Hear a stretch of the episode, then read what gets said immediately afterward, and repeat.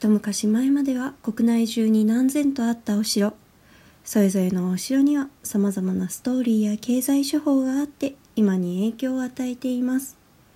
旅行の新たな切り口としてお城を知ってその町の歴史を紐解いていきましょう。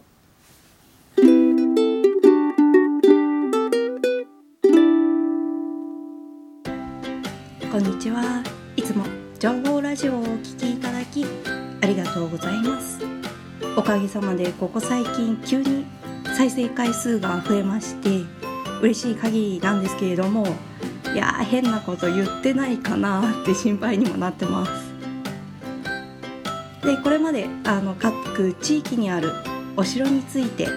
お話ししてきました。で今回はですねずっと説明したかったお城の石垣についてのお話になります。石垣って他の国だとあんまり見かけないですよね、まあ、その代わり石を用いて城壁であったり建物なんかを築いていたりしますよね。それが日本だと建物に使われている材料っていうのが基本的に土か木材になってなぜ日本だと建物に石を使用しないのかっていうのがちょっと気になってきますよね。これには理由があるんですよ。一つは地質が大陸のように切り出したり加工をしやすい堆積岩の種類が少なくてですね、まあ、ただ前回お話しした岐阜城のチャートっていうのは堆積岩に含まれるんですけれども、まあ、この堆積岩っていうのが少なくてで硬い塊の火成岩の方が多かったっていう点があったりあと日本が複雑な地形であるため運搬が難しかったっていうところ。あとですね、まあ、地震で崩壊する危険性が高いというところからあまり石が使用されていないそうです。で築城の際にはですねこれらの関係から石不足っていうのがあってですね廃城になったお城から移したりあといろんな理由からなんですけれども、まあ、石像石仏なんかを石垣にしてたりします。こういった石を転用石と呼んでますではですねそんな石垣の時代による加工法の種類を追っていきたいと思います。基本的には3種類ですね。野面積み打ち込み剥切り込み剥の3つです。石垣作りが始まった頃に使われていた技法が野面積み。この漢字はですね野原ののお面の面に微分積分の積で野面積み。この野面積みっていうのはですねほとんど加工されてない自然そのものの石を積み上げていく技法になります。自然石は形が様々ですよね。その上風化で角が丸まってることが多いので野沢積みでは必然的に石同士の間に隙間が生じてきます。なので隙間には小石を詰めて強度を高めていたりします。ただですねこうした隙間や出っ張りによって敵が簡単に登れてしまうというところで防御性が低い技法になってしまってます。16世紀後半になるとお城っていうのが盛んに作られるようになって石垣の技術は急速に発達していきます。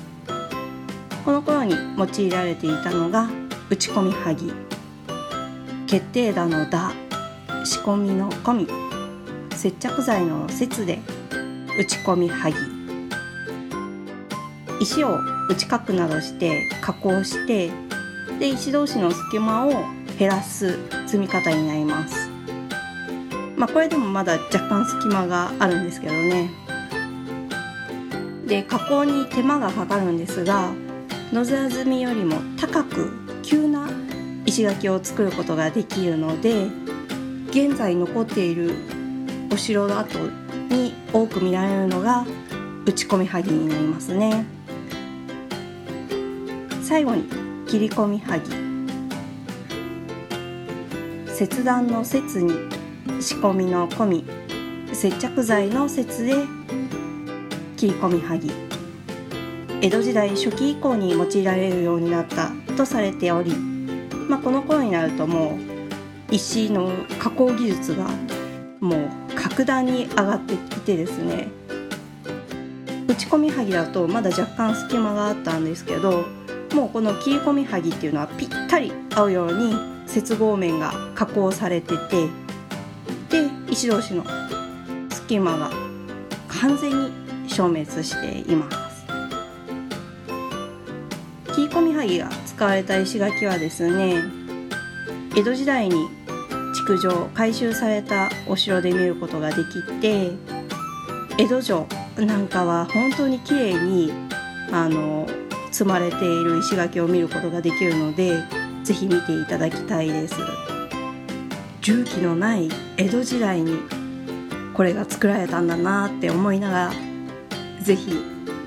歩いていただくことをおすすめします。